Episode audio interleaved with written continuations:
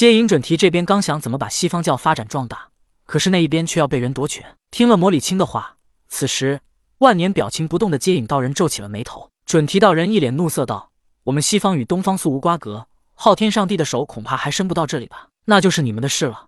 我们兄弟只是奉命行事。”魔礼青道。准提道人皱眉思索：东方封神已经完成，昊天上帝命令他们来西方，也即是说他们六人已经封神。想到这里，准提道人冷静下来，哈哈笑道：“既然你们已经封神，也犯不着待在我西方，还是赶紧回去吧。昊天上帝，我们自会去见他。我们兄弟所封之神，正是西方教四大天王，执掌风调雨顺。”魔礼青道：“嗯。”准提道人眉头又皱了起来，他又望了望郑伦和陈奇，看到准提道人望向了自己，郑伦开口道。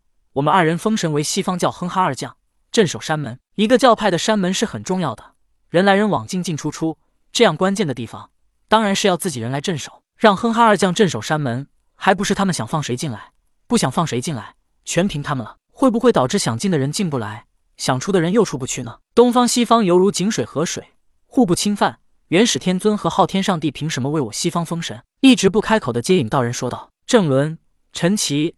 魔家四将看着接引道人，这不是睁眼说瞎话吗？他们群殴通天教主，渡走东方有缘人的时候，可从来没说东方西方井水不犯河水。如今牵涉到自身利益，就互不侵犯，也真够虚伪的。我们只是奉命行事，做好我们的本职。二位教主若是有什么意见，可以去见昊天上帝。我们已经封神，只遵从昊天上帝的命令。魔礼清道，姜子牙当时封神，已经明确的宣读了魔家四将的神位以及职责所在，辅弼西方教典。立地水火风之象，护国安民，掌风调雨顺之权。但是姜子牙并没有像魔礼青所说的，让他们接管西方以及西方教，只是说让他们辅助西方以及西方教，其实就是来干活的。这也是元始天尊恐怕引起西方教二教主的不满。但是到了魔礼青的口中，却是接管西方以及西方教。这也是他们兄弟商议了之后，感觉他们手中权力不小，而且还有四大天王的名头。既然如此，干脆赌一把，能做第一人。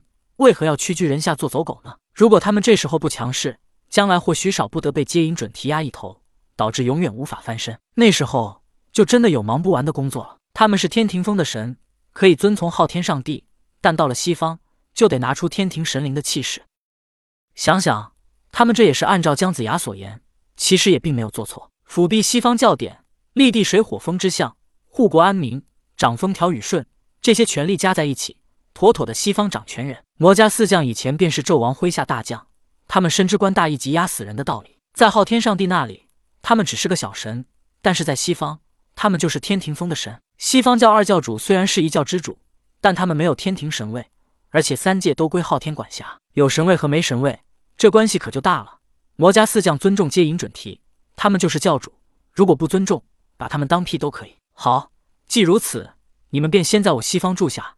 我们二人这就去见昊天上帝。”准提道人说道。“天庭凌霄殿。”昊天上帝一脸怒色，一甩手便把案几上的琉璃盏又丢出去一个，砰！琉璃盏粉碎。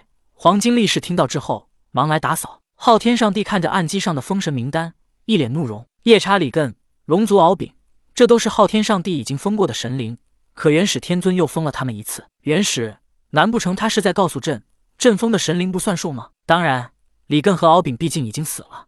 死后封神也就罢了，可是昊天上帝看着封神名单上“吕月温布昊天大帝”这几个字，是如此的刺眼。元始啊，元始，你这是在侮辱朕吗？此时的昊天上帝后悔没有提前查看元始天尊的封神名单，否则昊天大帝就绝对不该出现。将来纵然他得到打神鞭，可昊天大帝这几个字会永远让人记得。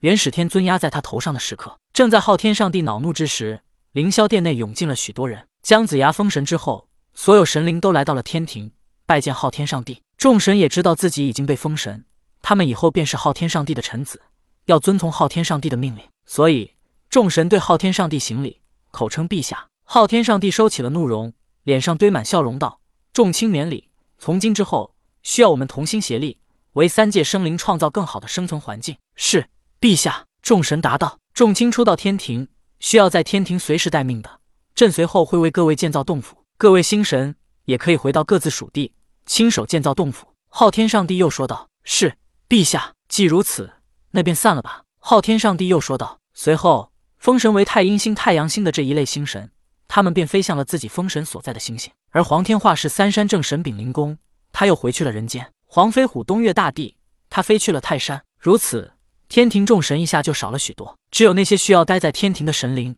留在了天庭。水部、火部、雷部、温部、斗部、斗部、财部，二十八宿，天罡三十六星，地煞七十二星，三霄娘娘、太岁部都留在了天庭。